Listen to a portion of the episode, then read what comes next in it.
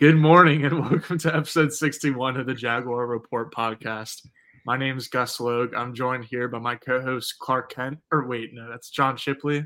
oh, oh, hair there. It looks good. Uh, there, there no, no, no. Why, why are we?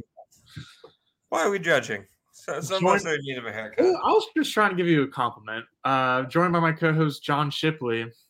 How's it going, John?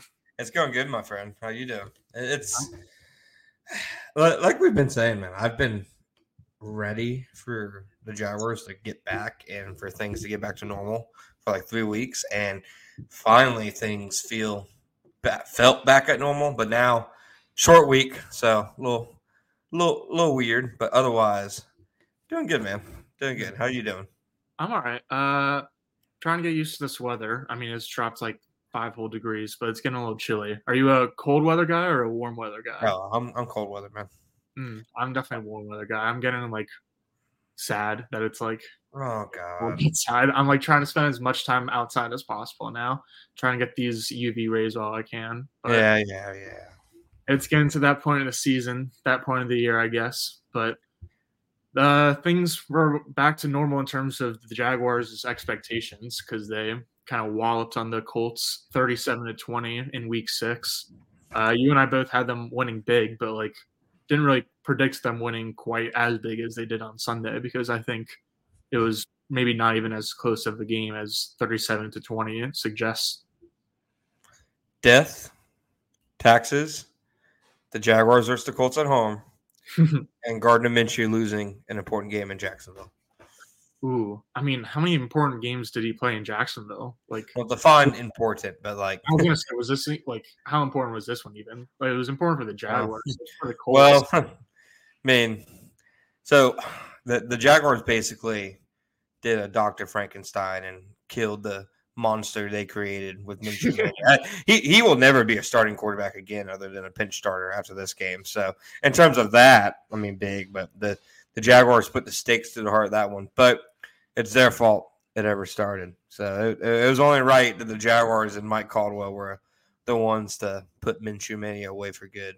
True. It was it, a fun story, but the, the book is kind of closed now. That was that seemed like the last page of the final chapter. The announcement in the first quarter was like Minshew Mania is long forgotten. I'm like, no, it is not, dude. shut up about it. yeah, I mean, hopefully now we all can. Yeah, it's like that that office where uh, Andy's giving off like uh, uh, facts about the sun to Gabe. He's like, "Shut up about the sun! Shut up about the sun!" That, that's how I felt the entire last week about the Minshew stuff. But mm-hmm. yeah, 37-20 win over the Colts. I mean, yeah, a convincing win. I mean, we can just start off with the offense. I felt like so obviously some context is needed the defense made things pretty easy for the offense in the first half in terms of, you know, like field position. Josh Allen obviously set up Etienne's touchdown. He got they got the ball at the Colts 22. But I mean, the first drive, 13 plays, 65 yards, touchdown drive. The other touchdown drive in the first half, that wasn't Etienne run, nine plays, 65 yards. But they put together, you know, some good drives in the first half. Right. And obviously, like the context again is needed for the fact that the defense made things easy. But it definitely felt like this was a game where, at least in the first half, it looked more like the Jaguars offense that maybe we thought we were, you know, gonna see earlier in the season. Like just spreading the ball around, a lot of pocket movement with Trevor, you know, a mm-hmm. lot of middle of the field shots and Trevor, at least to me, looked like he was more willing, maybe this week than some past weeks, to kind of take the check down. I mean, I, I thought if you're just looking at the first half, you know, it was a really, really efficient, you know, outing by Lawrence in the passing game. But it did kind of feel like a tale of like two halves. I mean, you you look at their drive summaries in the second half. It went punt, field goal after a super short field. Uh, they did get that big touchdown you know, the Brenton Strange, the cap off a nine play, 51 yard drive. But the fourth yep. quarter went interception, punt, field goal on a short field, field goal on a short field, kneel down. So, you know, two punts in there, an interception in there.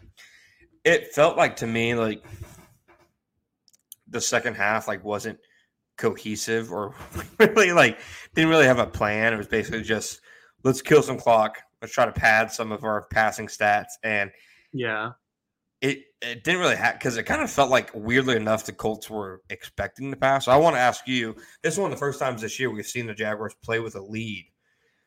Do they have the offense that can really play, you know, with a lead? Because they didn't do well with it on Sunday. Yeah, I don't know. Uh, like I feel like Etienne individually has done a pretty good job in the fourth quarter of like closing out games, especially as we saw in the Buffalo game with like those two touchdown, big touchdown runs. Um, but the offense in general, I mean, Calvin Ridley definitely had some big third downs in that second half against Buffalo too. But like we kind of mentioned how like the offense interior offensive line dictates a lot of like the short yardage situations and then like the end of game situations where like you kind of have to win physically between the trenches in order to just put the game away sometimes. And yeah, like you said, it was the first time that we really saw it this season. Like a, uh, I guess the Falcons game too, but it seemed like the same thing that happened against the with the Falcons, where like uh, like the Jaguars did get away with the win, but it was like maybe a little bit closer than it should have been against Atlanta back in week three. Uh, and it was like they weren't really able to like finish off with a dominant performance and like hang 40 plus on the Colts. Uh, they kind of just like certainly didn't limp to the finish line, but just made sure they got to the finish line. And that was pretty much it. No, 100%. And I mean, they kind of limped to the finish line. Like the, the, yeah. the quarterback literally limped off. I mean, we might as well get like that. That's last year. Trevor Lawrence had the most talked about toe in you know Florida outside of you know actually not even going to attempt to not even going to attempt to make a cancelable joke there. He had the most talked about toe after his Detroit Lions injury. Now, like for the next like three or four days, the knee is going to be like literally like that's the only thing anybody's going to talk about. Right. know, like, like freaking Foye got asked about Trevor's knee today, you know? So, like, if you're in Jacksonville, you're going to be asked about his knee. Let me get your thoughts on this because it seems like it's a big debate. Obviously, I know fans have a right to feel anyway. Like, fan is really short for fanatic. You wouldn't probably be a fan if you didn't see the franchise quarterback get hurt in that moment and not blame the team. So, just a, so about three minutes left. It was third down Jaguars. Doug has since said that you know they wanted to really kind of try to get the quarterback, quarterback, quarterback. What the hell? Get the quarterback on the edge, kind of, you know, in the game right there. Whether it's you know whether even if he doesn't get the first down, you know, maybe he can just basically take a short sack. It's already a short field goal, so they call like a naked bootleg. I will say, it is a common call. I feel like for teams, like especially late in games, like trying to get, you know, especially when teams are selling out to the middle is basically, you know, fake maybe inside zone or outside zone and get the quarterback on the edge. Mm-hmm. They did yeah, run it. He's like plenty of other teams have done this. yeah, like it's not like people are saying, why would you do that with the quarterback? And like this literally happens weekly. Like you see teams yeah. do this. Like it's the it's the NFL. You mm-hmm. know, like it, it's teams aren't. It's not college. Teams aren't putting in their you know like eight, sixth year sophomore quarterback to, you know, kill kill a quarter. it's the NFL. Dudes are staying in the game. Yeah. But he obviously gets sacked, comes up, injures injures his knee. Uh, Adam Schefter called it a minor sprain. It's probably I, no idea where you even get specific with it, but basically a knee sprain doesn't seem like it's significant. But and we'll talk about this on Wednesday when we talk about Saints and Jaguars, you know, it obviously cast a question over his availability for Thursday. I mean, what do you think about the call and the situation? Because I mean, Doug today basically, and I can pull up the exact quote. To me, more or less, was like, "Yeah, it's unfortunate, but it was kind of Trevor's fault," you know, like right. That, that okay. So here it is. Doug got asked if you know a day later if he stands by the play call, and he said, and I quote, "Yeah, it's part on us, part on the players. We put players in situations where we have to understand the situation. We had talked about taking the short sack in a situation like that. If you don't feel like you can get outside, go down. Part of that is on the player, and part of that is we can coach better, and emphasize that more. The play call, I'm 100% behind the play call. It's something that a lot of teams do in situations like that to get the quarterback on the edge. Defensively, they're pinching gaps and their edge pressures, and it's a good way of getting your quarterback on the perimeter to get the first down and ice the game at that point. as coaches too, we can instruct our quarterback better, coach him better, and understand that if you can't get outside, just go down. So he's more or less saying, I like the call. And we literally told him before the play to just take a sack if it's not there. And like if you take off your teal color gla- teal color glasses, go back and watch the play. He could have easily just just fell down. You know, right. he, he clearly tried to make something happen. He kind of tripped a little bit, and like that almost screwed him because I don't think like the tripping himself was like where he got injured. It was the tackle, but like yeah, he. It, I think he probably thought that he could have like gone away from the pressure if he like hadn't tripped, and then he did trip though, uh, and so he like he still tried to get away from it but couldn't, and ended up getting injured. Uh, so I would put like hundred percent of the blame on Trevor. Honestly, like I think like it was a fine play call, especially if like Pederson, like you said, like emphasized already that like taking a short sack is okay there. Like I don't really have any dis uh qualms with like anything that Pederson or the coaches did. Yeah. I think like it's kind of on Trevor to go down there and like him going down there is like you can't get too mad about it because like he's a superstar quarterback and like like superstars kind of like have to break rules in order to like make the crazy plays that they do. Um, but like that's just like not the situation to break a rule is when you're like up 14 points with three minutes left in the game at home. It's like Doug said to him for a reason that like taking a short sack was okay. So yeah, he, it was on him. And like I said, like this is a play call you see pretty fre- frequently in the NFL. Uh, I, I'm with you. Like if I had to like put blame, if that's like you know what we're doing, I would say it's probably like on the quarterback because I don't know, man. If I'm a, NFL coach in my head, I'm saying oh, the quarterback will just go down. It's not there, you know. Like the thing that makes Trevor probably special, outside of obviously insane arm talent, athleticism. But one of the things probably sets him apart is he plays every single play like if we don't get this first down, we lose the game. Yeah. Regardless of the game situation. And that's what it felt like on this play. Like he was not acting like a quarterback up 14 with the, he was like acting like if I don't get this first down, we're gonna lose. He honestly has a little bit of like Buffalo's Josh Allen in him, where like you see a little bit more reckless from Josh Allen because like he has a little bit more of a body type to like I guess get away with it because he'll just like run over guys and Trevor Lawrence like can't really do that even if he tried. But like they kind of play with like the same des- desperation of like I have to get this first down because my life depends on it. Uh, yeah, I mean there was a play earlier in the game, that, you know which one I'm talking about, where it was like he was wrapped up for a yeah, he was wrapped yeah. up for a sack, and he just threw it up, and it was almost picked. Like, to me, that's literally oh, that was that was insane. Yeah, to me, that's literally the same play. yeah, like it, like it sums up, in my opinion, like Trevor, great quarterback, but like if there's one maybe flaw with him, it's that he just doesn't let any play die. But you also you, you don't want to coach that out of him because that's yeah. how he makes some plays happen. You can't coach it out of him too much, and I think they coached it into him into it into him a little bit.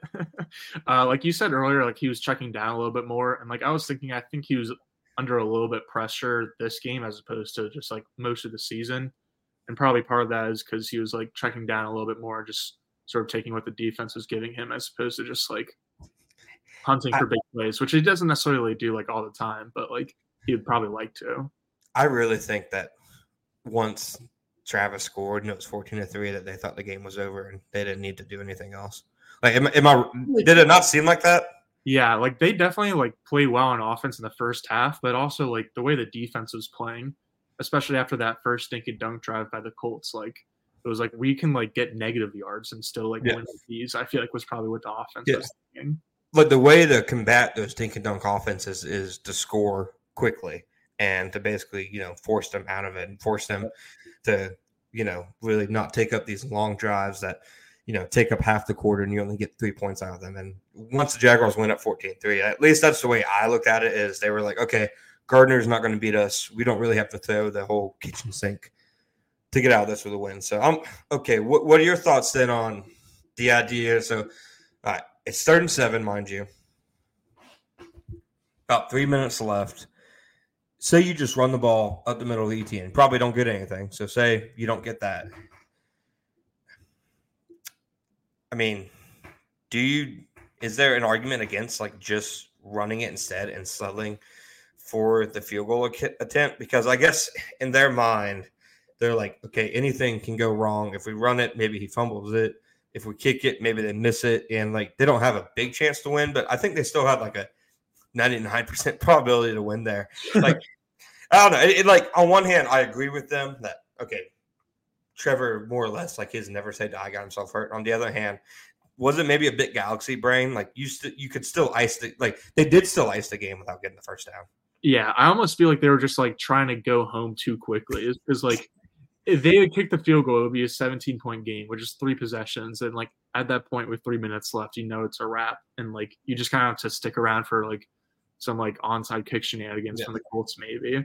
Uh, but then like, so you know that that possibility exists, but you also know that like if you're going to run the ball, you're probably going to have to kick it, uh, just because like that's what the Colts are expecting. So like that was just like their way, I think, of like trying to avoid the field goal. Like just like trying to like avoid the Colts getting the ball back at all. Like they, yeah. I think they just want to get it first down. Um, which fair, like, fair. Yeah, so I I think you can definitely kind of question the play call a little bit. Like I get it. I get I, I do get questioned it to an extent because like in reality, they didn't it wasn't a successful play and they still did end up icing the game. So mm-hmm. it didn't bother them that they didn't get the first down. But on the other hand, I'm also at the school of like just just take the sack. Like, like that's the biggest thing I think Trevor has to work on is the situational like stuff, knowing when it's okay to basically eat a play.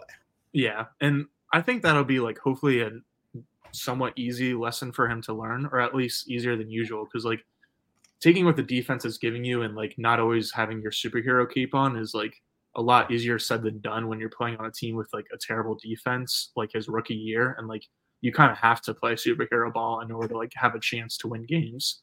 Uh, but now the Jaguars have objectively a top 10 defense by uh, like pretty much any advanced metric. And so like like we saw against the Colts. Uh, I mean, the Jags are going to be playing Gardner Minshew every week, but the defense is definitely going to allow Trevor Lawrence in the offense like a little bit more flexibility in terms of like not having to go for more hero shots. Oh, 100%. 100%.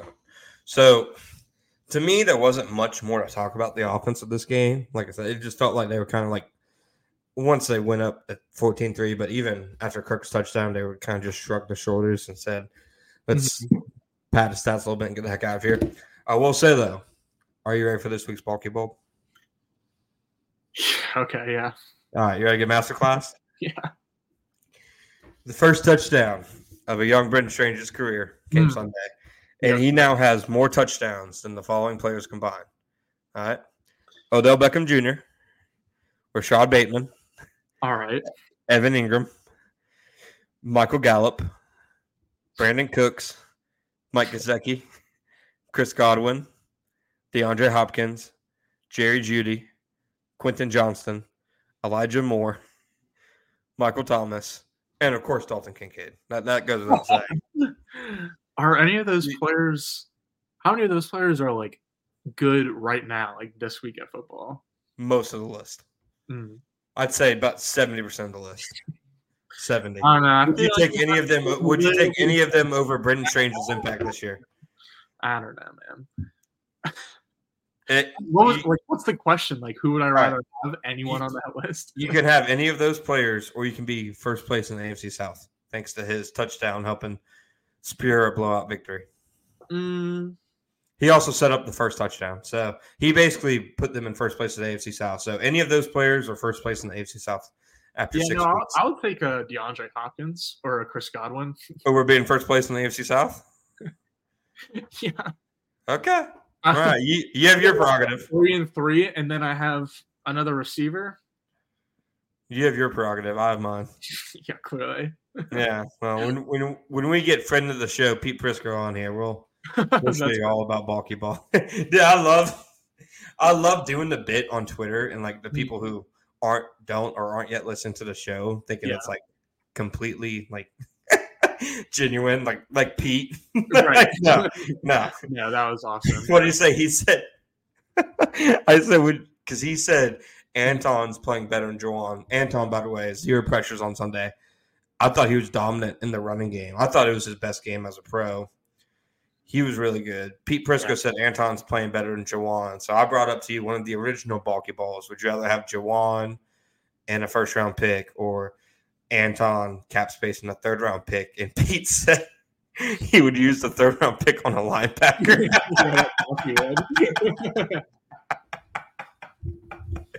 bulky ball. My, my, God, no, Pete's my guy. Uh, Pete's awesome. Pete's awesome.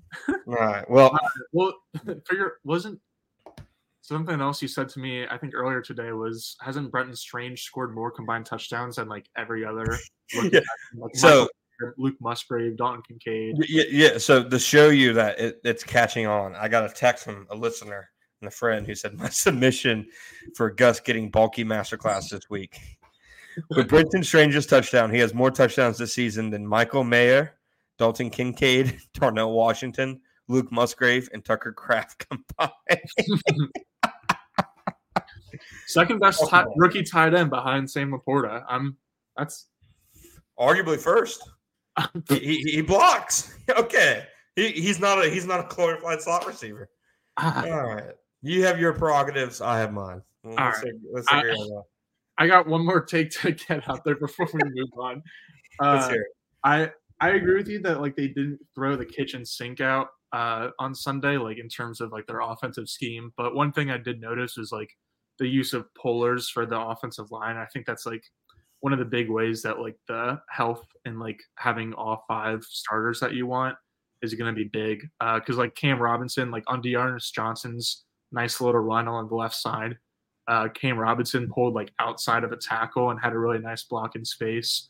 So like he's been like really good in his return so far in terms of like kind of adding a physical element that the Jags want in the run game but he is like a pretty good puller out in space. And then Luke Fortner had a pretty good game after you said it was going to be a big week for him.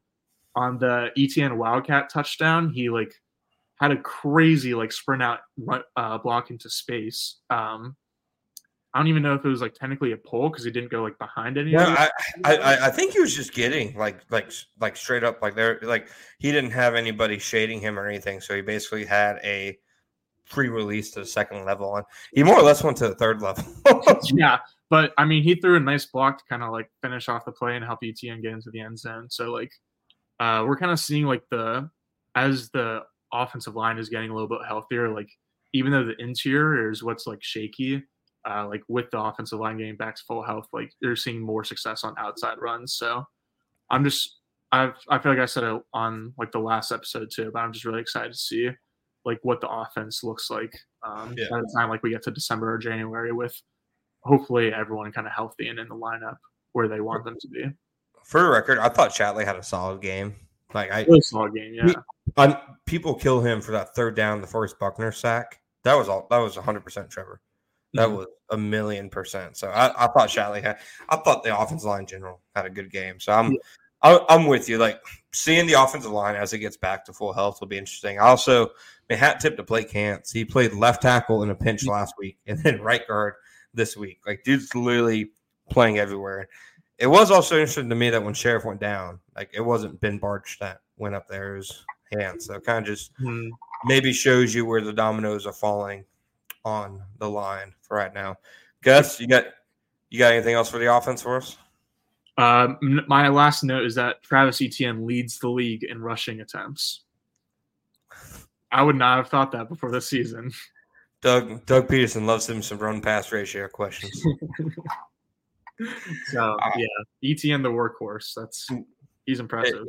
I will say, like his like contact balance and like strength this year, like it's always been good, but like dudes are bouncing off him this year. Like he does not run at all like he looks. If that makes That's sense. Like I feel like was like maybe his biggest draw coming out of college is that like yeah, obviously his straightaway speed is like awesome and bonkers.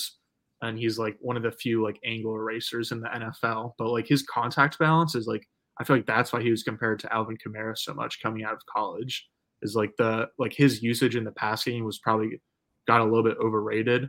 Um, just because like he he's like using like swings and screens and that type of stuff. But his contact balance out in open space is just incredible. But even now that he's in the league and kind of getting more used to like NFL kind of like gaps and schemes and run fits and kind of like understanding it all. Uh, he's been really impressive inside the tackles too.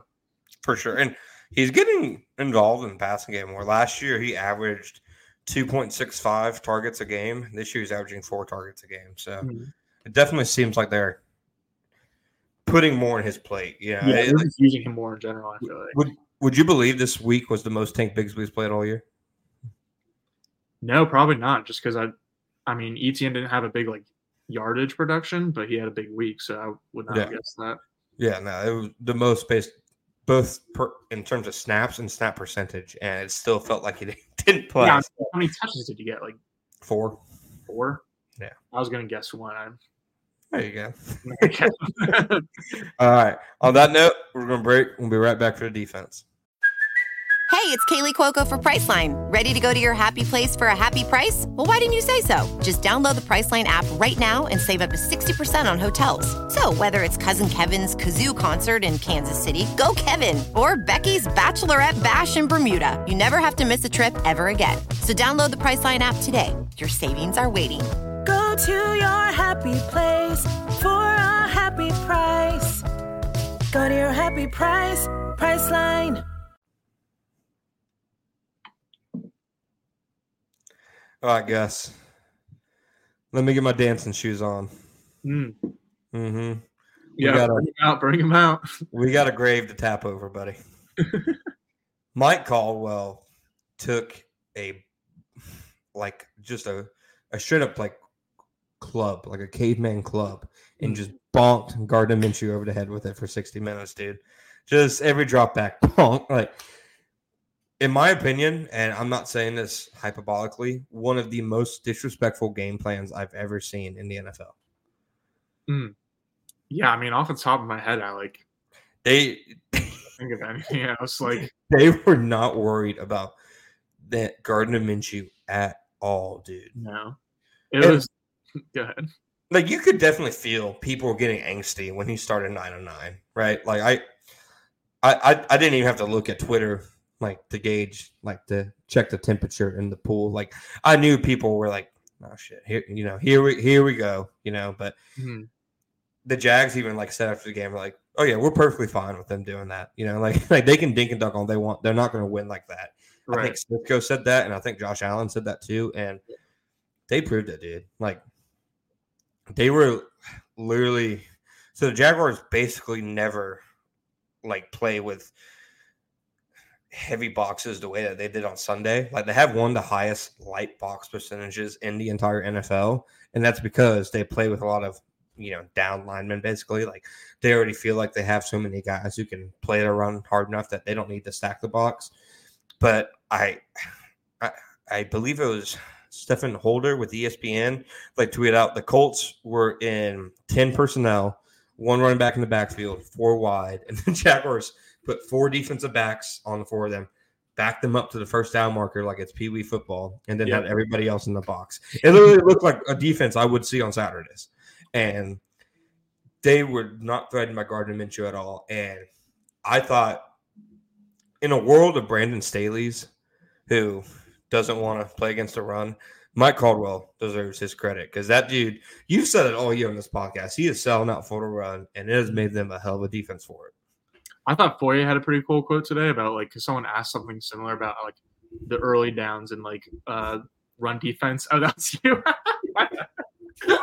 well, credit to you for setting setting up the answer, but uh Foye like his answer, he specifically said first downs is like kind of like the tone setter. Uh like because first and second down and longs are like pretty huge because like you're mostly worried about third down. Uh, so like I would say third down's the most important down, but he said first just because like it like sets the tone for the rest of the downs. He has a good, pr- pretty good point. Uh, man, like they're just like suffocating on defense, especially yeah. this past week against like the quarterback that they faced.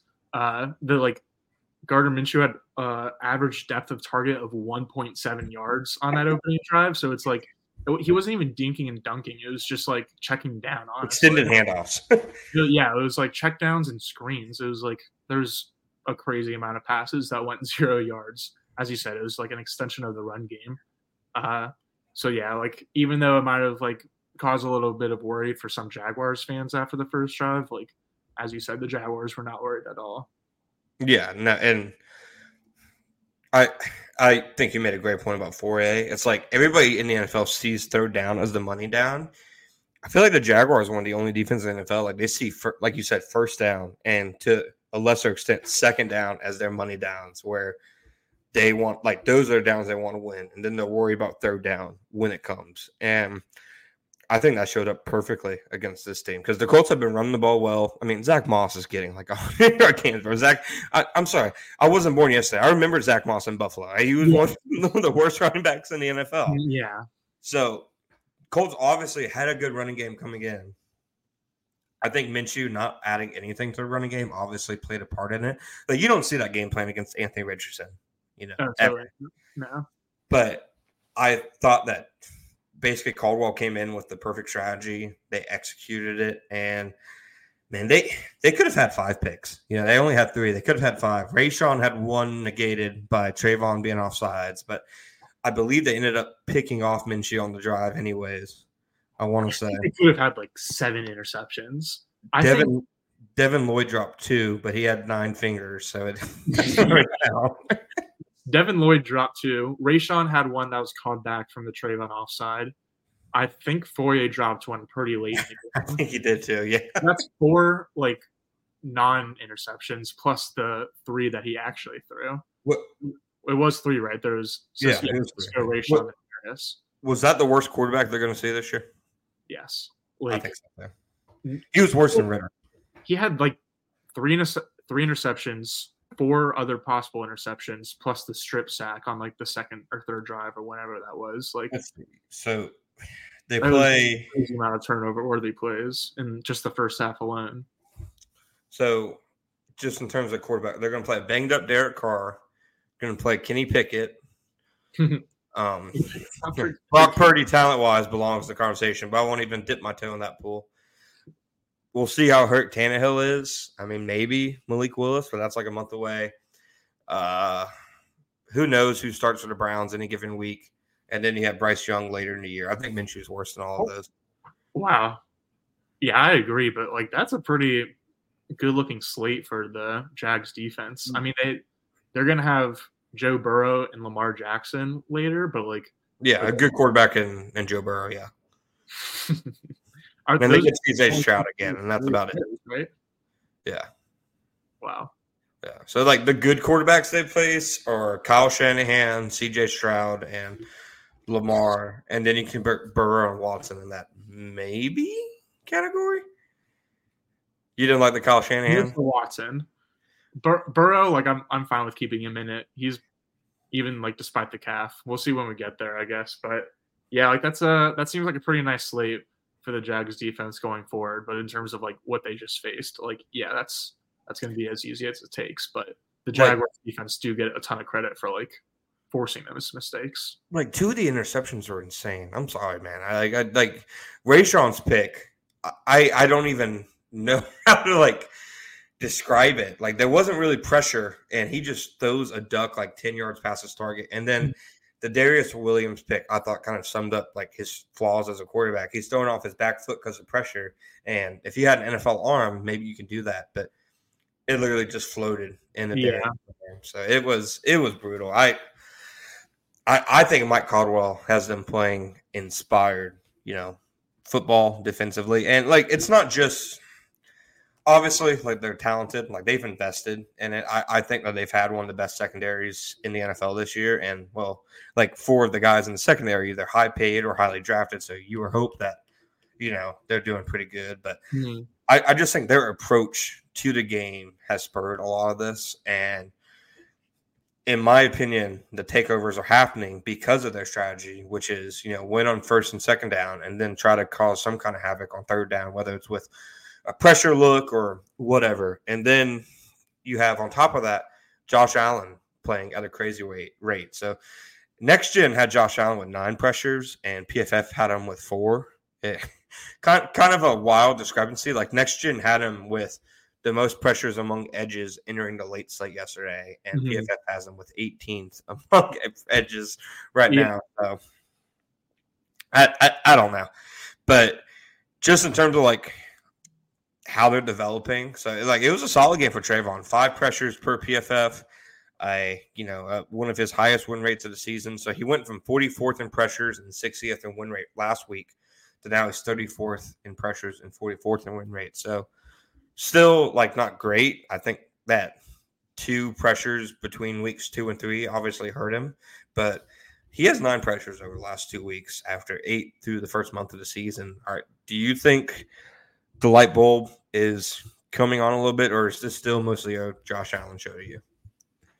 This is still a Josh Allen show to me. Uh, like I, I didn't really like watch Travon super closely, honestly, on Sunday. So like, I might like go back and watch it and be convinced otherwise that like a light has been switched. But just based on like watching the game live on Sunday, uh, there wasn't really anything that made me think that. Like, Josh Allen is, I think, third in sacks right now and tied for second in forced fumbles. And like, I mean, he's like a legit defensive player of the year candidate right now, I think. Uh, like, that's well, a good point. I mean, maybe like not like up there with this in the same class as like a TJ Watt or a Myles Garrett, but like he should have like at least be like I'm gonna mention him right now. Like he's definitely up there in terms of stats. Like this Jags defense seems legit.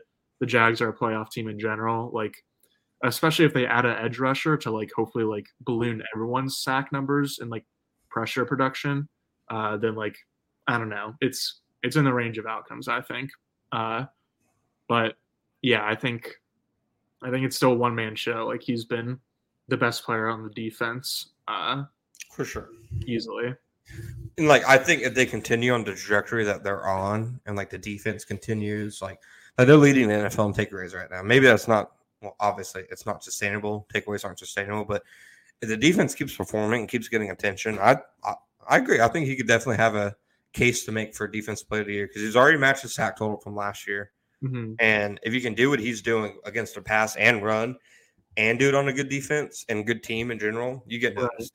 Yeah, like if the Jaguars end up like get like winning a couple of in a row in like the middle of the season, like beat the Niners and or the Ravens and or the Bengals. Um, like eventually they should be able to start like gaining some national attention, and then like it'll be like, oh, who are the players that are like kind of like leading the charge for this breakout contender in the Jaguars? And Josh Allen is definitely like the first name on the defense. Uh, but shout out to Darious Williams because I feel like he would be like one of the last names. Uh, and like but like he's shown that like teams can't really attack him and teams have been trying the past two weeks like he had a uh, 13 targets against him um, against the bills um, which was like the most targets against him as a jaguar but then he had that huge interception against Stefon Diggs and then uh, one other really big play in the second half and then this past week like we saw the play that you talked about like Minshew was kind of like just throwing up a jump ball and like kind of just testing like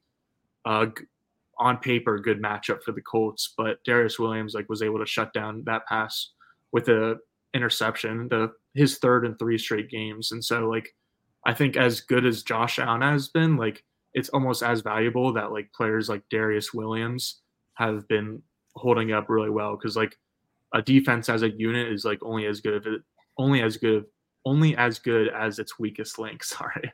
So no, actually, like all their weak links are holding up right now uh, is kind of like helping the fact that they don't have another star pass rusher.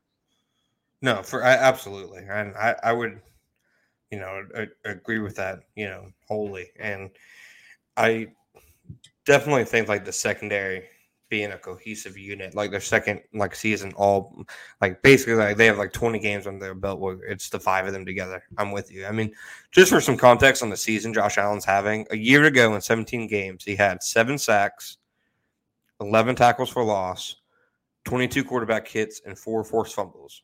Right now, he has seven sacks, six tackles for loss, 11 quarterback hits, and two forced fumbles. My bad. He had 22 quarterback hits last year. So he's he's on pace like to smash everything he did last year.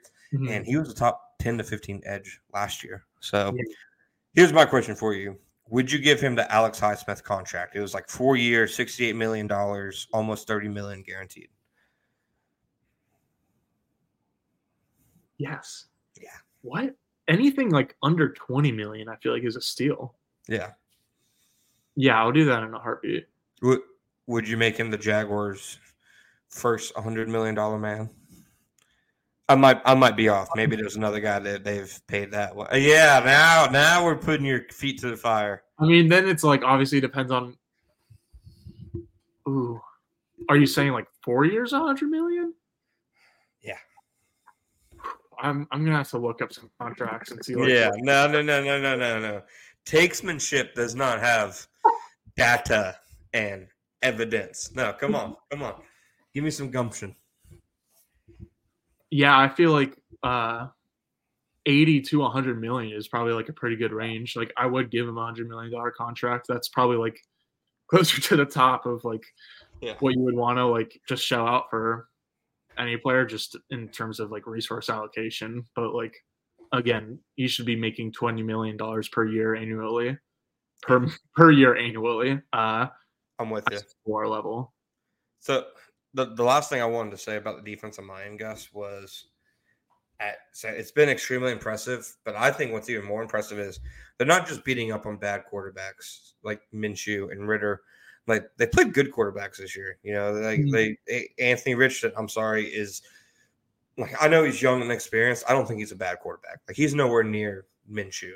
You know, like obviously, I think he's probably about like the current version of Richardson is probably about like what you would think like an average like starter would be, maybe a little bit above that because of his mobility. They kept Patrick Mahomes in check. They kept Josh Allen mostly in check outside of a few yellow balls. I- Mhm. I, I think the defense has legit proven itself. Like I, I don't think it's like a flash in the pan thing. I think maybe at the Chiefs game, maybe you can say that. Maybe at the Falcons game, I don't know. It's Desmond Ridder. Right right now, I think you can say like it's legit. yeah, I think like the defense passed like two huge tests that you look for in a good unit in each of the past two weeks against the Bills. Like they played really well against an elite offense with an elite quarterback and with an elite wide receiver. Um, and they didn't like completely shut them down, as you said. Allen ended up having a couple yellow balls, but they still like held their own against a type top flight offense and kind of like passed that test of uh, just playing good competition.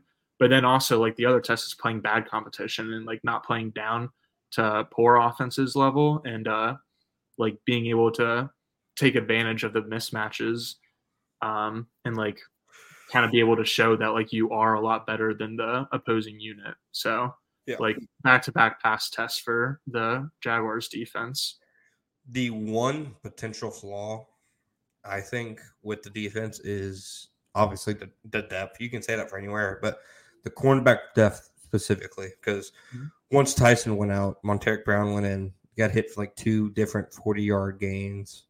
They only dressed four corners for the game in, in general yesterday because yeah his Claybrooks isn't playing on the commissioner exempt list, whatever whatever the list is called.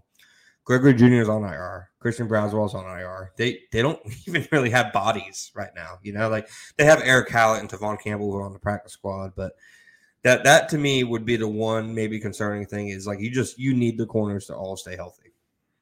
totally and like oof hamstring could be tough like uh, i don't know that's that can be like a scary injury where it just like kind of lingers around for more than you would hope so hopefully tyson campbell will get right soon because like i mean i just talked about like the weak link of the defense with darious williams and as soon as tyson campbell went out like you saw that weak link kind of like break a little bit with montaric brown in the game. Mm-hmm. So that'll like be like some a huge thing to look for on Thursday. Like obviously the Trevor Lawrence injury takes precedence, but like Tyson Campbell being out for the game, he's officially out, right? Or is he Doug said he probably wasn't going to play. okay? So unofficially, but probably out. Uh, like Darious Williams all of a sudden being the number one corner, and then Montaric Brown slash whoever being the number two corner against Chris Olave and Michael Thomas could spell trouble. And like neither of those two receivers are like like it's not like they're playing AJ Brown and DeVonta Smith or Yeah. And Waddle or anything like that. But like it's two, a pair of solid receivers for sure. Um, so yeah, It, it it was strange to see people just now discover Tyson Campbell plays special teams and on your on your coverage teams you have people who tackle. he he played 16% of the special team snaps last year. He's played 17 this year. Like like uh, it, it, it's not a new thing. Like it, you only how many players are active on game day? Like 47. Yeah, I don't know. You only have like it's not college football, man. Like you, you only have so many places. Like, people have to play special teams, dog. I remember like Gronk had a pretty serious injury on a special teams, like it was like an extra point attempt. Um, and he had to like get season ending season ending surgery for a play that happened on special teams. I remember Belichick getting roasted for it, but it's like that's just like kind of how it works. Like yeah, because he's like even in Gronk's case, like a future Hall of Fame player, it's like it's not like he's just not going to play special teams. Exactly. Like, like I, I, I get it to an extent. Like, you know, protect every good player, but like uh, on the other hand, it is football. You know, like at, at, at the end of the day, sometimes guys are just gonna, you know, kind of get hurt. You know, like it, it happens. So we'll. Well, Well, yeah. I got one one last last night. It was just uh, a note that Smoot played 32 snaps, which was a lot more than I expected. Just to go along with that line you were delivering of like, it's football they're gonna play. So yeah, I don't know. I don't really know what he did on those snaps. I don't have like his PFF stats pulled up or anything. Uh, I didn't really. He had actually like one really big play early on in the game on like a third and one that he stuffed with like Ledbetter maybe or someone Yeah. else or maybe Blackson. Uh, yeah. So just I thought it was somewhat notable that he played 32 snaps as opposed to like the 15 that I was expecting. Hundred percent. And speaking of Blackson, your NFL leader in fumble recoveries with TJ. Watt, man. The the underrated piece. this year's. Corey Peters. Corey Peters. And like for reference on Smoot, so he played 41% of snaps. He played 44% of their snaps last year. So like it it was more or less like the role he's always, you know, he's he's he's always played. And Yeah.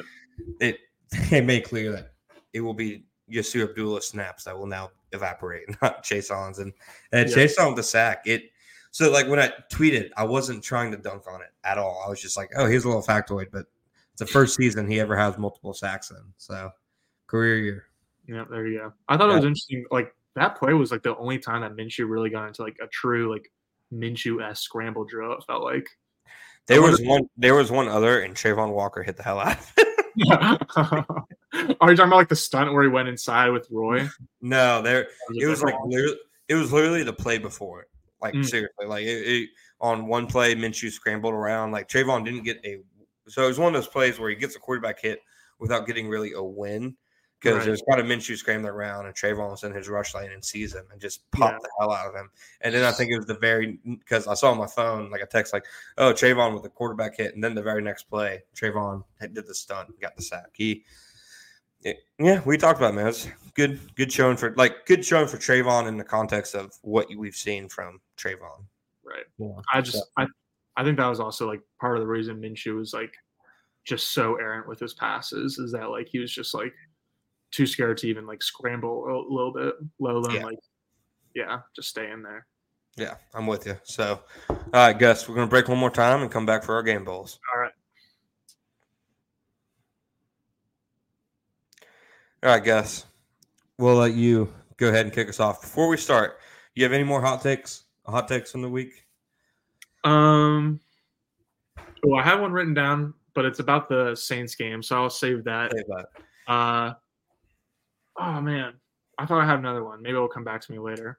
But my game balls are offense Brenton Strange, first career touchdown, Oh, more than God. any other rookie tight end not named Sam LaPorta. No, no, no, no, no, no, no, no, no, no. Um, Let me stop you right here, my friend. Bulky ball is the segment to be ridiculous. Game ball, it's sanctified. Okay.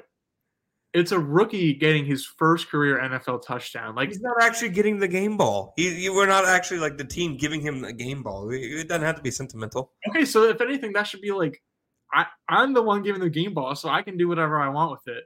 My biggest thing is that like I like we could give it to like Trevor or Travis every single week, but like obviously that's not going to be fun. So I'm trying to switch it up a little Okay, bit. okay, I'm okay, trying, to, okay. I'm trying to give it to the rookie. I thought that like a he deserved it like just for the first career touchdown. That was cool. But then That's also like, I thought the Jaguars is like play calling uh was pretty good this game, but especially or I mean pretty good in the first half, I guess.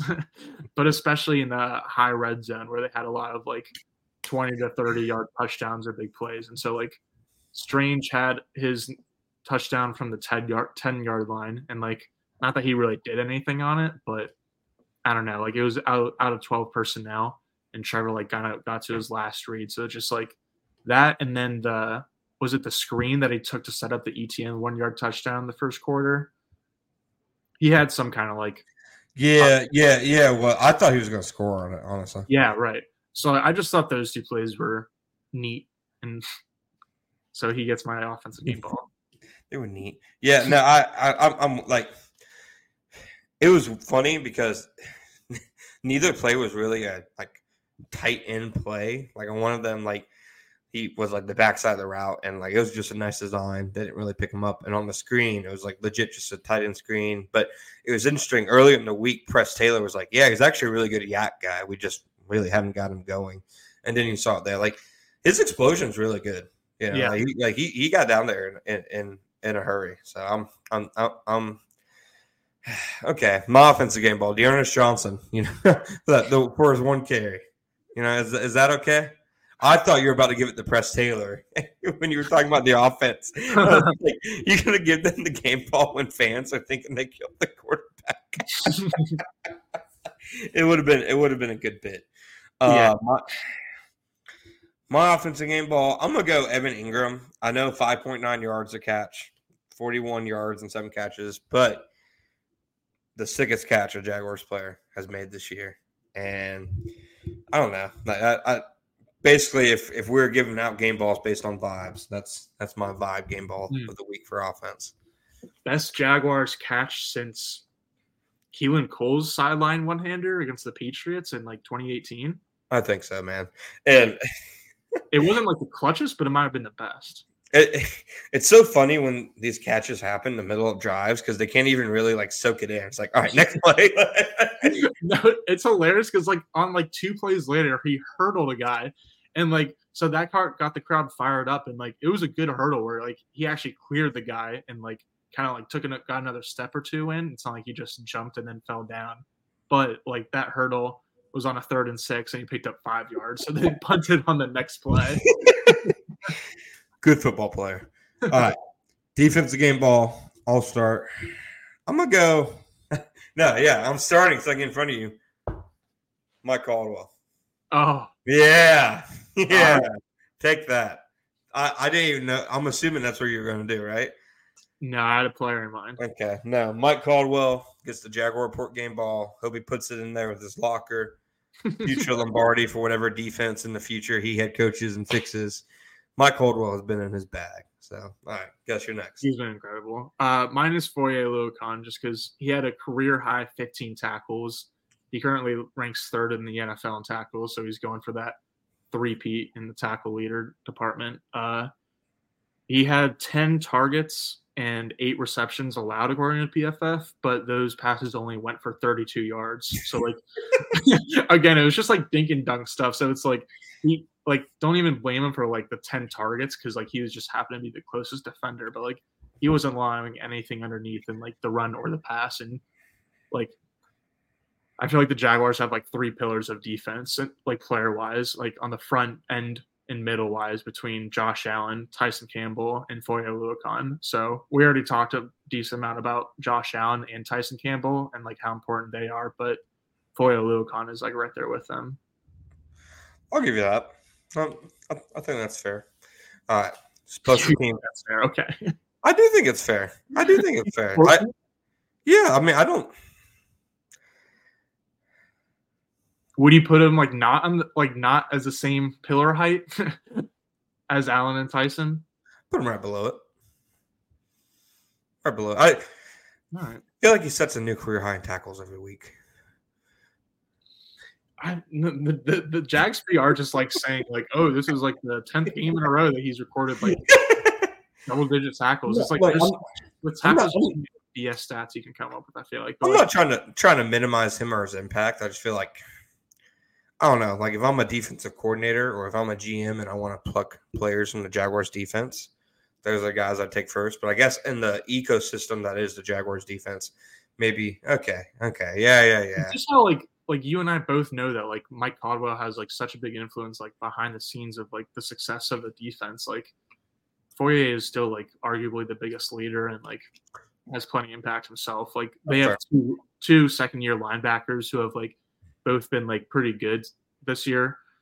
Maybe good is strong, but they haven't been bad this year. And I feel like you could attribute some of that to Foyer. Uh, so just just a little Foyer shout out. All right, that's fair. Right, special teams. I'm going. Yeah, yeah.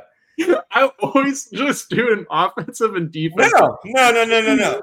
It is a no, no, no, no. Until they eliminate special teams, we are giving out special teams game balls. It is Okay. third unit. If you win two to three phases, you win, as probably somebody once said. So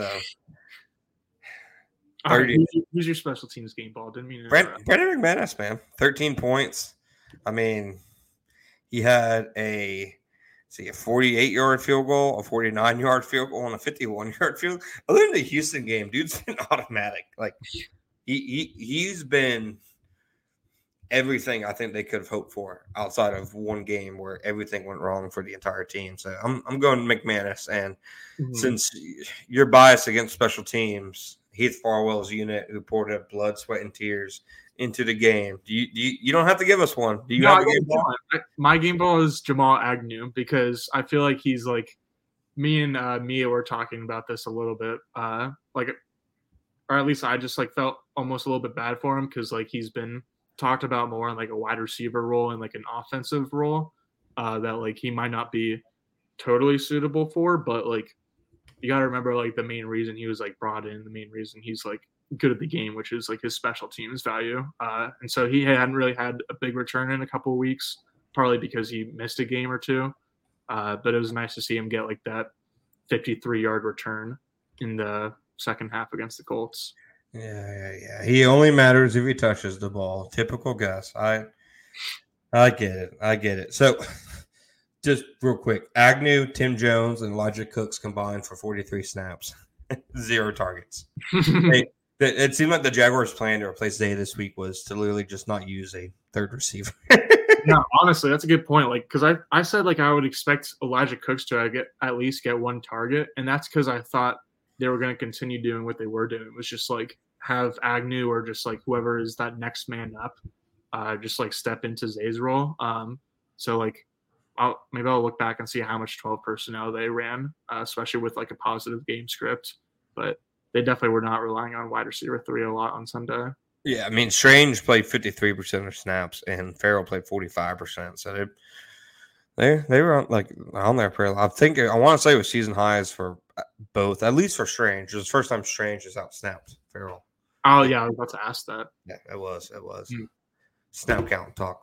That's that's what people gets people. I looked up. Did you post your article yet? I like what Yeah. minutes before this. Uh, maybe it was earlier then. I I, I've done like four different versions of Trevor's knee is sprained, so it probably got lost. in the- lost in the shuffle. But Um, all right, just a little housekeeping. We will be back on Wednesday this week, since it hit Gus and I at about two o'clock this afternoon that they play on Thursday. So we'll be back on Wednesday to preview the the Saints, not the Colts. Saints. Gus, you got anything else for us before we go? no. Uh, looking forward to this weekend. I, I do want to say, I checked. The Patriots now have 72 points, and we now have 61 episodes. So no, another shutout, and we we're climbing. We're climbing. Yeah, then we'll get there. Then we'll get there. yeah, we'll get there. All right, thank you guys, John Shipley, Gus Logue. We'll see you guys next time.